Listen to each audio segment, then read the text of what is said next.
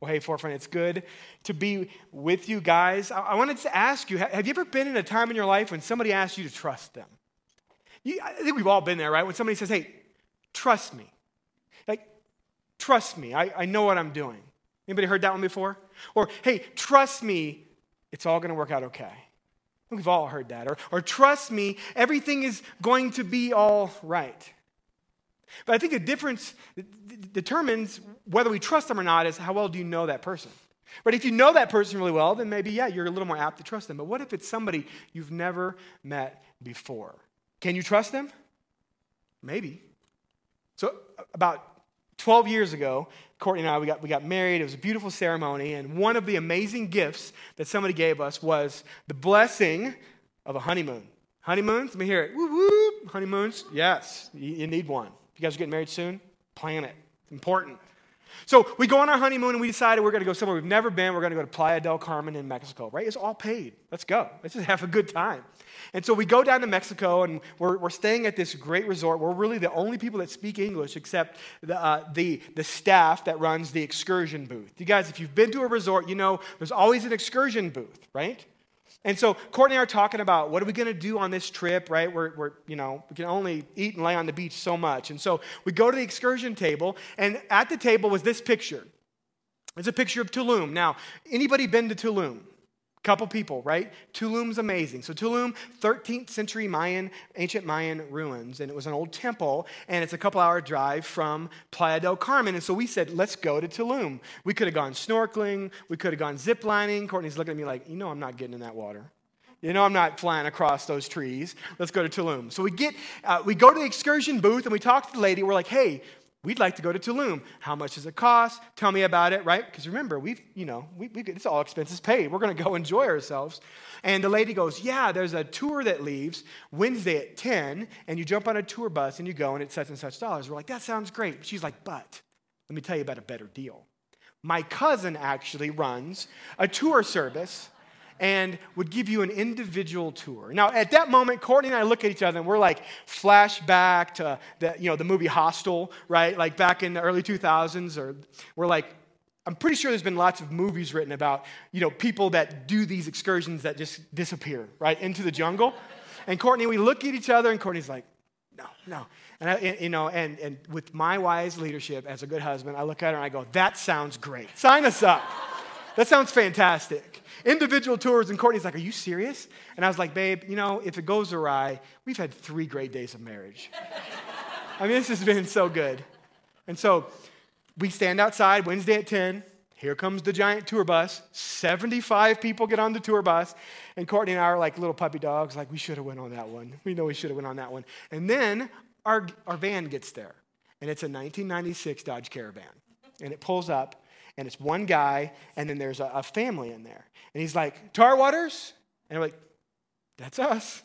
That's us. So we get on, and we're like, holding hands and courtney's like i think we're going to die I, I, think we're i don't i don't know but we take this turn into the jungle and we're like this is it we're praying like god's been good like it's been a good 27 years this has been so good but then we it's like it's like a, you know the movie where like the, the, the trees part and then we see that we're there and, and it ended up being great because the other family in the van, they didn't have, they didn't care about the tour at all. So Courtney and I got this like individual tour through one of the most beautiful places in the world. And it turned out to be amazing. Good thing we trusted, right? Good thing we trusted. But each of you had situations where you know that when somebody says, trust me, it doesn't work out that well. And I think history has shown us that people who ask you to trust them sometimes aren't very trustworthy, like the Enron scandal, where people, a company said, Trust me with your retirement dollars and your pension, and all of a sudden it was all gone. Or Bernie Madoff, or countless examples of people that didn't deserve your trust. So, how do we know whether we should trust somebody or not? How do we know whether they are trustworthy? In Genesis 12, we are going to see the greatest trust me story in history. The greatest trust me story in the entire Bible when God comes to a man named Abram and says, Abram, trust me. I'm going to do something through you that is so special, something you would never experience on your own, but I need you to follow me. And I know you don't know anything about me yet, but I need you to trust me. The past couple months, we've been working our way through the book of Genesis. So, the book of origins, the book of beginnings. And so, we've been seeing that God is creating this beautiful world, and we're seeing that God is establishing culture and establishing cities, and He's uh, creating this wonderful place for us to live. And for 11 chapters, we've been walking our way through the, the, beginning of time when God creates, and we have, have seen that mankind just hasn't really done a very good job of keeping God's plan in place. We see Adam and Eve, God gives Adam and Eve this, this great purpose and this great plan, this great mission, and they mess it up. And then Adam and Eve's grandkids mess it up, and they mess it up. And then we get to, to, to Noah. God, God sends a flood, resets everything with Noah. God's like, Noah, I'm going to plan the world through you. Here's what I want you to do. And then Noah messes it up. And we get to Genesis 11. If you were with us last week, and we're at the Tower of Babel. And, we're really, at the end of Genesis 11, we're like at the toilet, bottom of the toilet bowl. Like if you're a Cleveland Browns fan, you know what this feels like, right? Like you're just, things are not good. Things just have not been going good for a long time, and you just don't know when they are going to go good. And then we flip the page to Genesis 12, and we're like, what's going to happen? Like we're, we're studying the greater story, God's story, but things have been messy. When's God going to move? Because if you remember back in Genesis 3, God made this really cool promise that he was going to fix what was broken, but God, when are you going to fix it? In Genesis 12, we start to see God, his plan to fix it. And so God calls this man named Abram, this man named Abraham, and says, rather than leaving it up to the world to get it together, which they haven't figured it out yet, and by the way, it's 2022 and the world still hasn't figured it out yet, God says, I'm going to pick this one family, a guy named Abram and his, his wife Sarai, and I'm going to use them to bless the world and to fix what is broken. And I think it's important that we spend a little time talking about, about Abram, Abe, Abraham. By the way, his name is Abram in Genesis 12. By Genesis 17, it's Abraham. I'm going to get it wrong like half the time. So if you want to play a little drinking game with your coffee, like every time I say Abraham instead of Abram, you know, you guys are going to be just buzzed out of control by the time you leave. So I'm just going to call him Abe, okay? Abe, you guys go with Abe? All right, everybody say Abe. Abe. All right, that's safe. So God calls this man Abe. He says, I want to do something special for you. And it's important we know who Abe is because we spent 11 chapters walking through God saying, everything is created and the, the toilet bowl in genesis 11 now we that's really undateable. We, we you know if you listen to the podcast we pretend we know what dates they are. Really we're just doing google searches right? Like when did this happen? But when we get to genesis i do at least. Darren he knows. But uh, for me i do. I google search. But when we get to genesis 12 all of a sudden we can start dating what happened. Most bible scholars think abram abe lived at about 21 BC. So now we start to see history come in and we can start to find archaeological evidence to support a lot of these things, which is really cool. So God calls Abram, and notice this notice how important Abe is.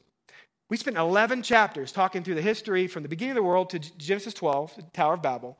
Now, God's going to spend 10 chapters talking about Abe. It tells you right there that Abe's pretty important. Also, the Bible talks about Abe hundreds of times. It has been said that Abe is, is the second most important person in the Bible, other than Jesus. That's right. So Abe is a very important guy, right? And so we see all of this time devoted to him. And we want to, to dive in today because I think God has something really important to teach us about Abe. So before we talk about Abe, let me ask the question why did God choose Abe? So if God decides he's going to use, uh, he's going to work through human agency, he's going to work through humanity, and he's going to do it by not giving us just the opportunity to try to get it right again, because we haven't. He's going to pick a family and do it. Why did he choose Abe? He could have picked anybody. He could have chose anybody. Was it because Abe was just a, a good man? Remember, Noah was righteous. Was Abe righteous? Like, did Abe go to church camp? Was he like really good in, in, you know Bible quiz? Right? Did he like really have a strong spiritual foundation? No.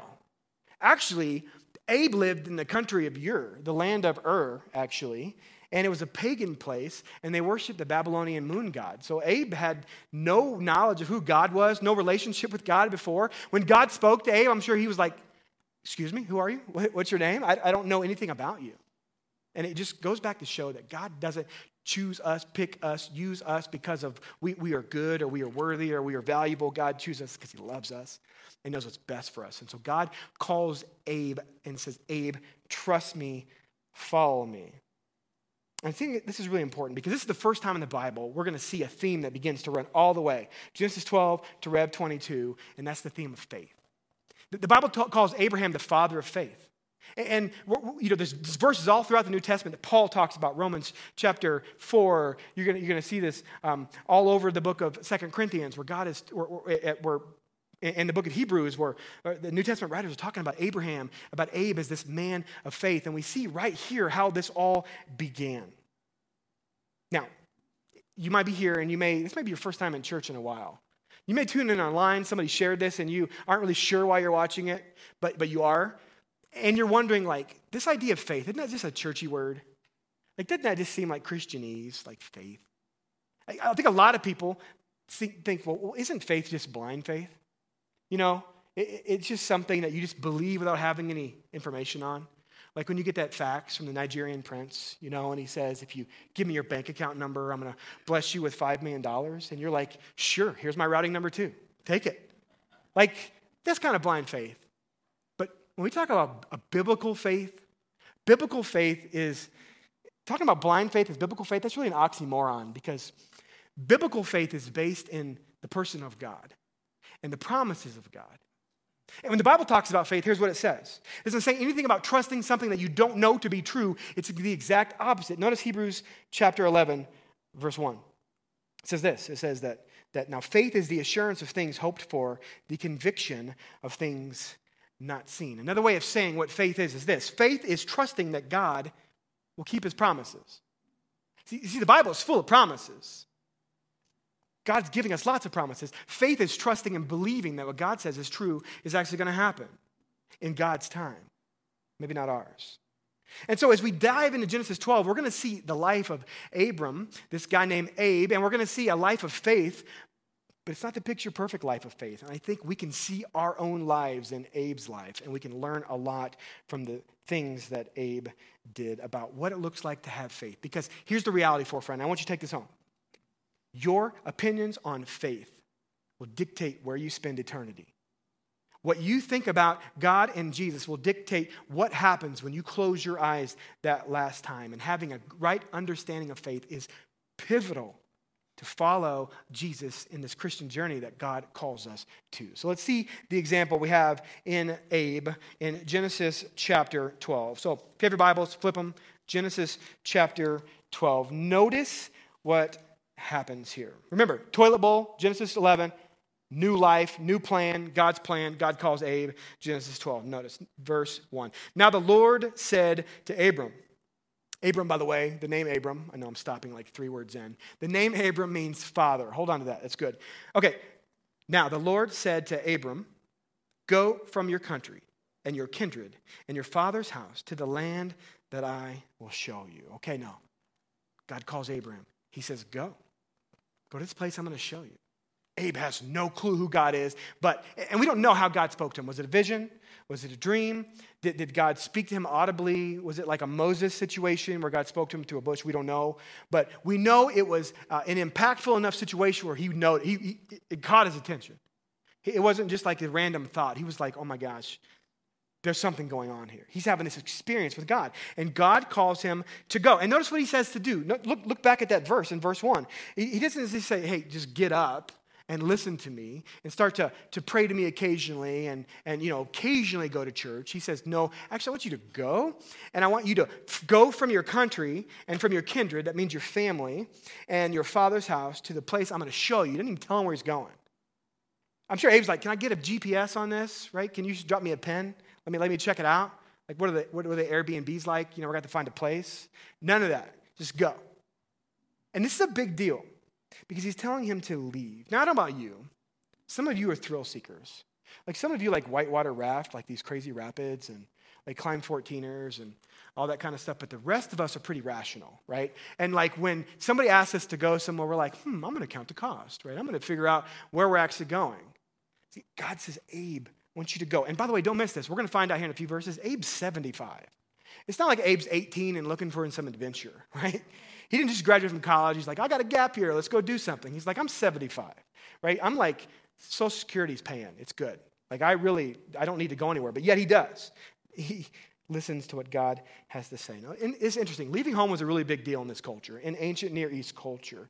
I mean, your identity, your comfort, your security was tied up in your family. Your inheritance came from your family. You didn't move from your family. In the ancient world, people the majority of people never traveled more than 15 miles from their home. Across, you know, of course, traders and that kind of stuff traveled. Most people didn't.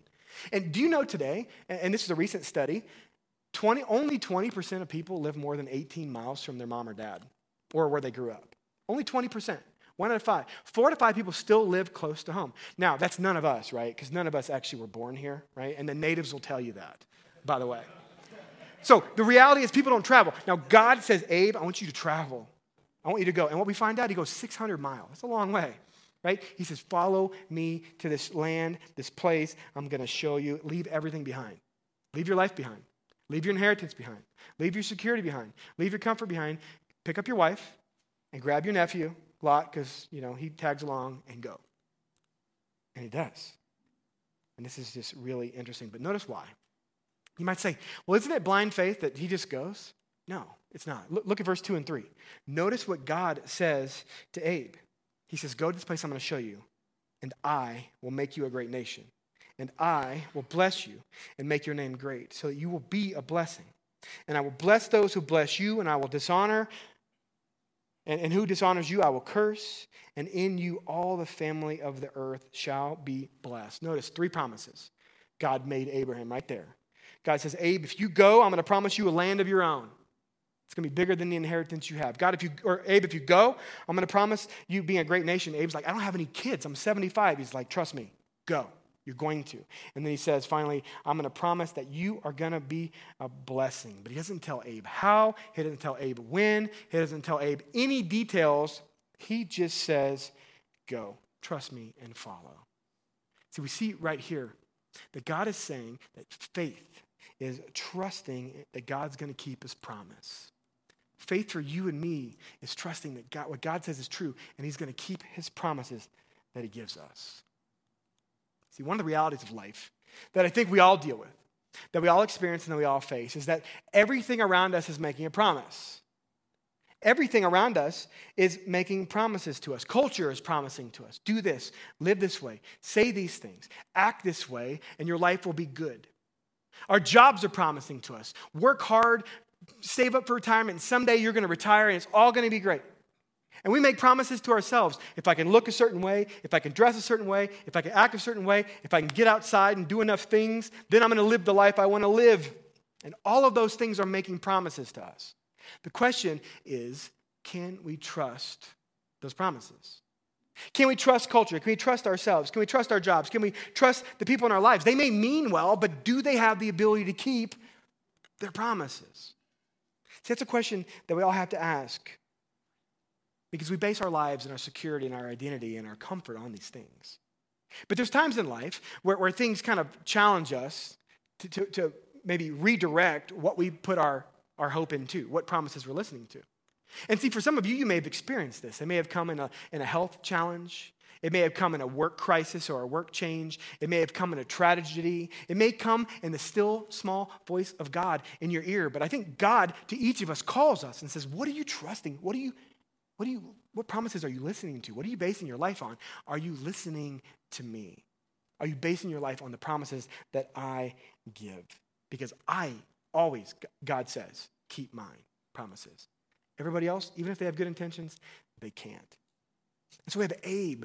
Abe's just showing us what it looks like to trust. Notice what he does. He actually goes, he believes.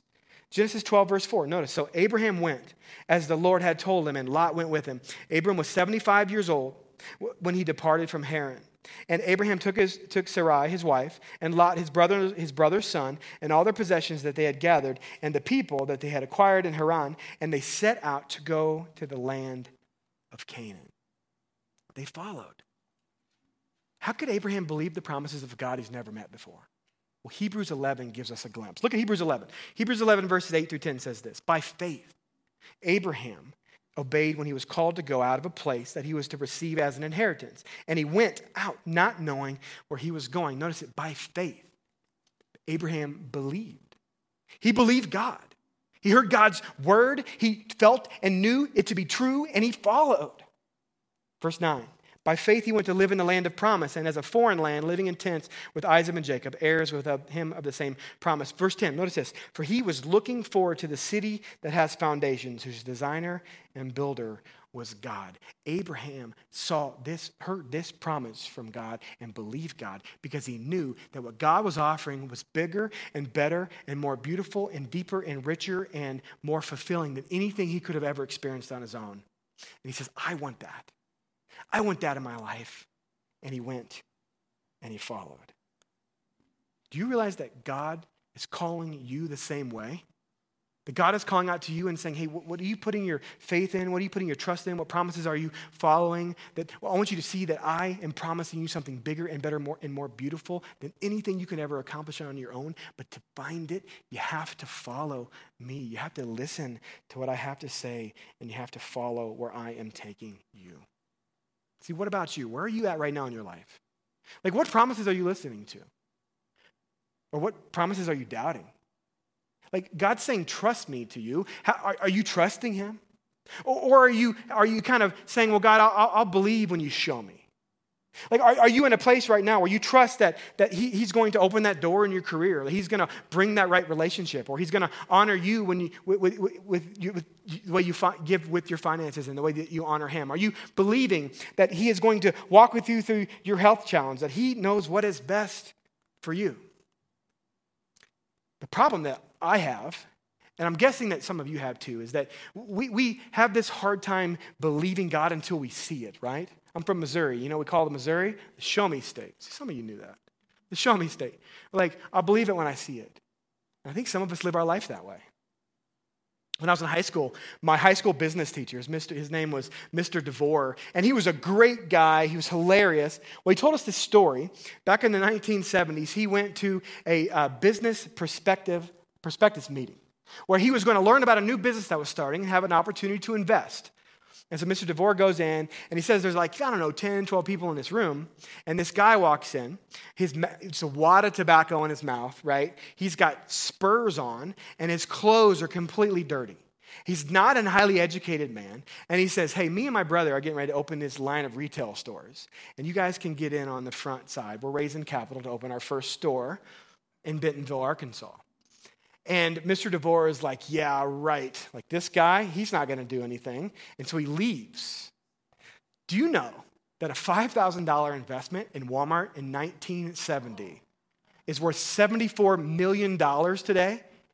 And Mr. DeVore just walked out because he wanted to see it before he believed it. Now, we can roll our eyes at that and be like, no, if that was me, I would have plopped my cash down right there on the table. No, you wouldn't have. You wouldn't have. I wouldn't have. None of us would have. Whoever did was really made a really good decision. But we do that with our faith all the time. God, I know you're telling me to trust you with this, but I got to see it first. God, I know you want me to trust you with, with, with this area of my life, and I really want to give it to you, but I just need to wait until you show me if I can believe it. So Abraham didn't wait on God, he went. What is God calling you to do? Where is God calling you to go? So God makes this promise to Abram right? He says, Go, I'm going to give you all these blessings. I'm going to do all these good things. And you might be tempted right now to be like, Wow, I wish I had the faith of Abe. Like, I wish I could be like Abe. Abe was amazing, but I want you to see the rest of Abe's life didn't just flow perfectly. It wasn't like Abe made one good decision, everything was easy. Abe, like us, continued to make mistakes. And Abe, like us, even though he believed in God and God's promises, he continued to run into these situations where he would put his foot in his mouth or he would doubt God in that moment and he would make these ridiculous decisions. But we do that too, don't we? I think sometimes for us, we want to hedge God, right? So God's like, hey, I promise to do this for you. And we say, God, I believe you, but just in case you don't come through, I'm going to hedge my bet. So God might say, hey, I want to bless you. Honor me with your finances, and I'm going to bless you.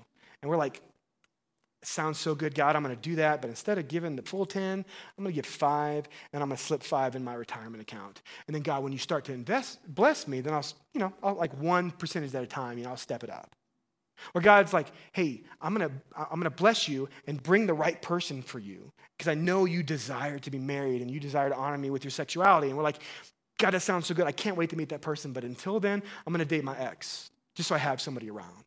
Like we hedge our bets, don't we? We do that all the time. God's like, you got to stop that. You got to trust me and you got to fully go in. See, this is what Abe did. Fast forward just a little bit, Genesis 13. We can't talk through all of this, but Genesis 13, there's a famine. Remember, God, like, five verses before is like, hey, hey, follow me. I'm going to bless you. Everything's going to be good. And then uh, Genesis 13 comes, there's a famine in the land. And Abraham's like, well, God's not taking care of us, so I'm going to have to take care of our take care of us for the time being. So he moves his family to Egypt. And how many of you know in the Bible when you read somebody goes to Egypt, it's never for a good reason. And so they go to Egypt, right? And and now they find themselves in this place where he's not trusting God. And then they get to Egypt, and, and Abe realizes that Sarai, his wife, although she's 65, she's got it going on. Like she's she's pretty beautiful. And so she's, he's worried that like he's going to get killed because his wife's beautiful. So he goes in and he tells Sarah, hey, say you're my sister and so they won't kill me. And it's like, hold on, Abe. God just said he was going to give you like a family. How is God going to bless you if somebody marries your wife? Like, come on, where's your faith? Well, Pharaoh takes Sarah to be his wife. And, and then, like, Pharaoh gives him all of this, like, all these animals and camels and all these things and a nice house by the river. And then God comes to Pharaoh's like, dude, you, that his, his wife, give her back or I will strike all of you down. And Pharaoh's like, Abe, why did you do this to us? And Abe's like, well, she is my half sister. You know, it's just complete cop out. Did Abe trust God? No. He tried to hedge God's blessing. He tried to hedge God's promise by doing his own thing. Abe didn't just do that once, he did that twice. Not only did that happen, in Genesis chapter 16, we see that, that at this point in time, it's been like 15 years since God made the promise of giving them a blessing of a family, and now they're getting impatient. So Sarai says to Abe, Hey, Abe, why don't you go and lie with my, um, my servant and have a child through there? Maybe that's how God wants to bless us. And Abe's like, Okay, sure, yeah, whatever you say. Completely just goofball. And so he goes, and uh, Hagar gets pregnant, and now an Ishmael, a son, is born. And now Sarai hates Hagar and like sin is just stirring and all kinds of like conflict are happening. Abe and Sarai did not believe, or, or, they believed God, but they weren't obediently following God because they were trying to hedge God's promise on their own. And it ended up becoming a mess. And it ended up becoming a really ugly, ugly situation. The first obstacles they hit, they failed. And I imagine God is looking down on Abe and, and Sarah and going like, come on, like seriously, I just told you I'm going to bless you, and now you're not listening. I, I imagine it's like Jesus. Remember, he's on the ship, he's on the boat, and they're rowing across the Sea of Galilee, and the winds are going around, and water's coming in, and, and like they're going, Jesus, wake up, we're going to die. Don't you care? And Jesus stands up, he's like, and it all stops. And Jesus is like, come on, don't you realize who you're with? I mean, come on. Like, where's your faith? I imagine God's looking at Abe and Sarah going, Where's your faith? I know you believe, but why aren't you following? Why aren't you trusting me. I think one of the problems that I have, and I'm imagining you do too, is in life when we find ourselves in these situations, and maybe you're a believer here, and, and, this has happened to you. You've put your faith in Jesus, you said yes to Jesus, you believe God's promises are true, but then some time goes on, and you're like, God, you haven't came through yet, so I'm starting to doubt. My faith is still strong, but I'm starting to doubt you're actually going to come through for me.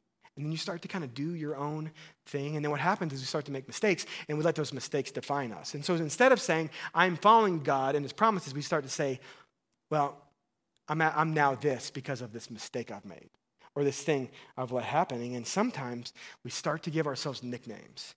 And those nicknames usually aren't very good. Any of you have an awesome nickname in high school? Like any of you still have an awesome nickname? Like no, no hands went up. Probably the nickname you had in high school you don't want to repeat because you're afraid people start calling you again, right? I never had a good one either, but there are some great nicknames in the world. You know, like Dirty Harry, right? That's a cool one. Like McLovin, what a good nickname McLovin is, right? Or the dude. Like, I just want to be called the dude, right? Isn't the, the dude good? Well, we used to work with this guy. When I was in college, we worked at Staples, the office supply store, and we had this guy. It was terrible. This guy was a really nice guy. His name was Gary. And Gary, if you're watching, we love you praying for you. But we used to call him the Squirrel Master. It's a terrible name. And I, I don't even know why we called him the Squirrel Master, but even if we still see him today, we're like, dude, it's the Squirrel Master, you know? and I don't know, it was terrible. But there are a lot of bad names out there. Like, just imagine you're at a, at a fire, you have a fire in your house, and then this guy shows up, old Les McBurney. I mean, he's probably the guy you want at your house if it catches fire, right? Now, I was really happy to see that this guy got exonerated. I'd hate to see Mr. Cash Register in jail. right? But what happens if you need some legal advice, some Christian legal advice? And I just say, call the Christian guy, right? He'll, you know, Christian guy will take good care of you. There's a lot of really bad names out there. And you gotta, you gotta wonder, like, it's like Top Gun when he's like, what's your name? Maverick? Like, oh, your parents didn't like you very much, did they? You know, it's like, who names their kid Maverick? But, anyways, like, there's a lot of bad names in the world. what name do you give yourself? Me think about it. When you mess up, you find yourself in a bad season when you haven't trusted God, we start to give our name, ourselves names like loser and mistake and fill in the blank. There's a lot of bad ones. And the problem is, when we give ourselves those names, we start to let those names identify us. We start to try, and we end up living out those names, and it stops us from trusting God with our actions because of the mistakes we have made. And we find ourselves in this place where we think, well, God, there's no way you can use me because I've ruined my witness. There's no way you can use me because I've messed up my past. There's no way you can use me because of the mistakes I, was, I have made. And that may be where some of you guys are right now because what happens is when we make mistakes in life, rather than leaning in and following the, the, the promises of God with our actions, we end up hiding because we're afraid of what our actions are actually going to lead to. And that may be some of where you guys are today. There's a guy named Tom Watson, not the golfer, but the CEO of IBM. And there's a story that Tom Watson um, ca- calls a, a, salesman into his office. That that salesman had been working on a really big deal, but they lost the deal and ended up costing the company a million dollars. That's a big, that's a big, big loss. And so uh, Tom Watson calls this employee into his office, and the employee sits down, and he slides an envelope across his desk, and Watson knows what it is. It's his resignation letter. And the employee says, Hey, Mr. Watson, I'm so sorry for the mistake I made. It's never going to happen again. I'm going to go ahead and issue my resignation. And Watson slides that envelope right back across. He says, Why would I fire you? I just spent a million dollars educating you. That's what God does to us. God is using those times that we've made mistakes, those times we've fallen short, those times that we missed the mark to educate us, to show us what it looks like to obey and to follow. I mean, just I want you to think about this. There is not one person that God uses in the Bible who had it all together. There's not one Superman. Henry Hayville is no Cavill is nowhere in the Bible. Instead, you get guys like Noah, who God says, "I'm going to promise to bless the world through you." And then what does Noah do? He goes and gets drunk. You get people like Rahab, that God used Rahab to, free, to, to save the nation of Israel. Rahab was a prostitute. You get people like David, King David, God's the man close to God's own heart. David was an adulterer and a murderer. You get guys like Peter. Peter denied Jesus three times. How about Paul? Paul persecuted, arrested, and killed Christians, yet God used each and every one of those persons to bless the world in the greater story. See, I think a lot of us say, because of my past, God can't use me. And God can't use me until I'm qualified. But here's the reality, forefront God doesn't call the qualified, He qualifies the called. So God calls you. He says, Let me do the work to get you ready to where you need to be. And so, in the midst of all of this, in the midst of all of these situations, God comes to Abe in Genesis chapter 15.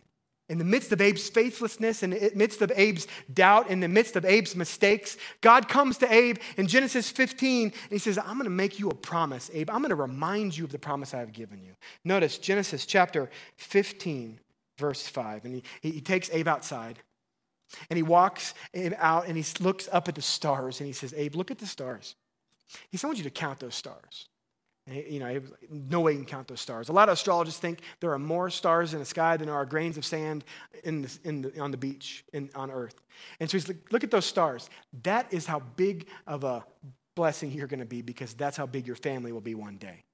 And Abe's like, I, I have, don't even have any kids yet. And God's like, trust me.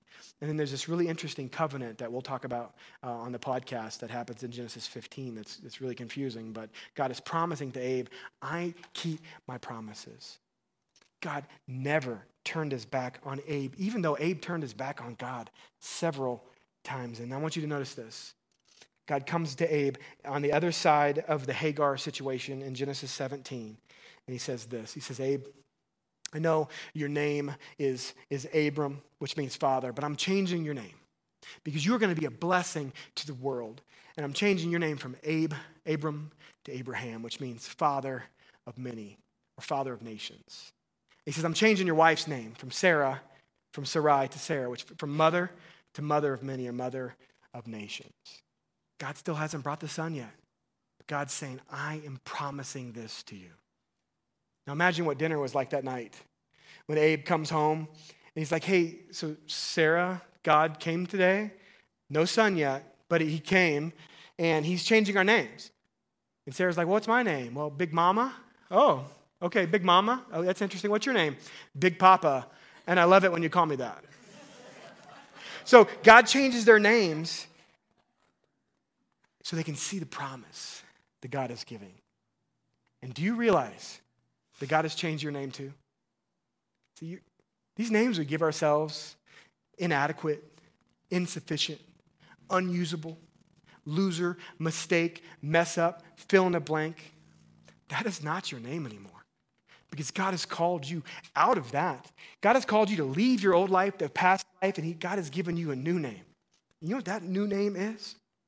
Chosen, called, redeemed, forgiven, rescued, set free, son, daughter, child of God. And when we can learn to live in to those names, it frees us from holding on to all these mistakes and stupid stuff we've done in the past and frees us to live into the calling that God has on our lives. And here's the reality. God continued to remind Abe of his promises, and every time you and I open this book, we're reminded of God's promises for us. See, the reality is, forefront, that God, God's promises remind us of who we truly are. And this is the beautiful reality of the gospel. It's not about what you do, it's not about how you obey. It's not about how le- much you, you, you, less you, mistakes you made. It's about believing what God says and that God is true and that what God says will come through. See, I want you to see Abe's faith the Bible talks all about Abraham, the father of faith, that Abraham's faith is what led to his righteousness. Abraham wasn't blessed because of his obedience, he messed up more than he didn't. Abraham's obedience was a result of believing God and being renewed on God's promises. And over time, he began to trust and follow. He believed God. And here's the beautiful thing Abraham was looking forward. Guys, you and I, when we pick up this book, we are looking back. We look back to the cross. We look back to see Jesus, and we can see that Jesus went to the cross and gave his life for us. And we can flip to the last page of this book, and we can see that Jesus wins. So we are looking back. How much more should we trust and base our faith and follow what God gives us? Because we can look back and see that Jesus stepped out of heaven for us, who came to this world for us and gave his life for us on that cross, took our sin on his back so that we could have life when he rose from the grave three days later. So God is calling to each of us today, to you and to me. And he's saying, trust me, follow me, because where I'm leading you is exactly where you want to go. Fast forward 25 years after God makes this promise to Abe, God comes through. Sarah has a son, and his name is Isaac. And it's through Isaac that God brings the line of Jesus. Abe waited 25 years. We'll talk more about that next week. But we're reminded that God's promises always come true. It's like what Augustine or Augustine has to say. He says this He says, Faith is to believe what you do not see. The reward of this faith is to see what you believed. Abe saw what he believed. He just had to wait for God's timing. And God is calling you to follow him so that you can see it too. I want to close with a story and invite the music team back on stage, which includes me. So I'm up here already. Back in 2012, a good friend of mine, his name's Andy Ott, called, and Andy said, Hey, Drew, I got a crazy idea. Let's go on a journey. Where do you want to go? He said, Let's go to Tanzania. Tanzania, okay. Well, how far is that? Well, it's 22 hours. 22 hours. Okay, what do you want to do in Tanzania? Let's climb Mount Kilimanjaro. Now, Mount Kilimanjaro is over 19,000 feet tall. It takes five to nine days to climb. It's the tallest freestanding mountain in the world. And you can actually climb it by just walking around it for nine days and walking back down it. And I, I was like, this sounds amazing. Of course I want to go. Then I called him back and I said, man, I can't go. And I gave him all these really good excuses. I got a newborn at home. It's expensive. 22 hours is a long time to fly in a plane. I'm busy that weekend in like a, in like a year. You know, I washing my hair or whatever. So there's just a lot going on. I just can't go. And they, eh, to be honest, these are good excuses. And he's like, I get it, I get it. So then, Andy goes and he messages me and he sends me this picture of him at the top 19,340 feet. And I see that, and immediately my heart sinks. I should have been excited for him. I should have been cheering and high fiving, but instead I was sad. Why was I sad? Because I could have gone. I could have been a part of that adventure, but I said no. You know, one of the things God is calling us to do is God is calling us to trust Him and to go on this journey, this journey of life, this journey of faith. And we got a lot of really good excuses why we don't do it. And they're good excuses. God, I got this going on. God, I'm really busy. God, I can't make it happen. God, I'm just not sure. God is saying, trust me. Don't miss this. Because this is the difference between your life being what I've called you to be and then your life being this, tri- this trivial effort of you trying to do things all the time and it never working out. Trust me, because where I want to take you is where you need to be. Because through you, I want to bless the world and I'm going to bless you and bless your family. And through you, I'm going to do something special. So, what excuses are we making that are keeping us from saying yes to following God's call? Some of us, some of us here, it's time for us to say yes. Like maybe for you, you've never said yes to Jesus. And Jesus is pulling on your heart today to say, say, say yes, follow me, because I'm going to take you where only I can take you. See, for some of us, we've said yes, but we've allowed uh, the, the, the, hedging and the, the, doubtless moments to pull us away. And now we're, we're calling ourselves names that God doesn't call us. We need to be reminded of the name that God calls you because you are redeemed and loved and forgiven. For some of you, God's calling you guys to take that next step of obedience. And maybe it's to start uh, to, to, to, join a life group, it's to, to start serving on Sunday mornings, or uh, to start financially giving to what God is, is doing. For some of us, just by spending some time in this word to be reminded of God's promises in our life, because God's promises are always true. But whatever it is, this week, let's open up this book and let's read those promises. Let's be reminded that God is calling us to go somewhere bigger and more beautiful and more special than anywhere we could ever go on our own.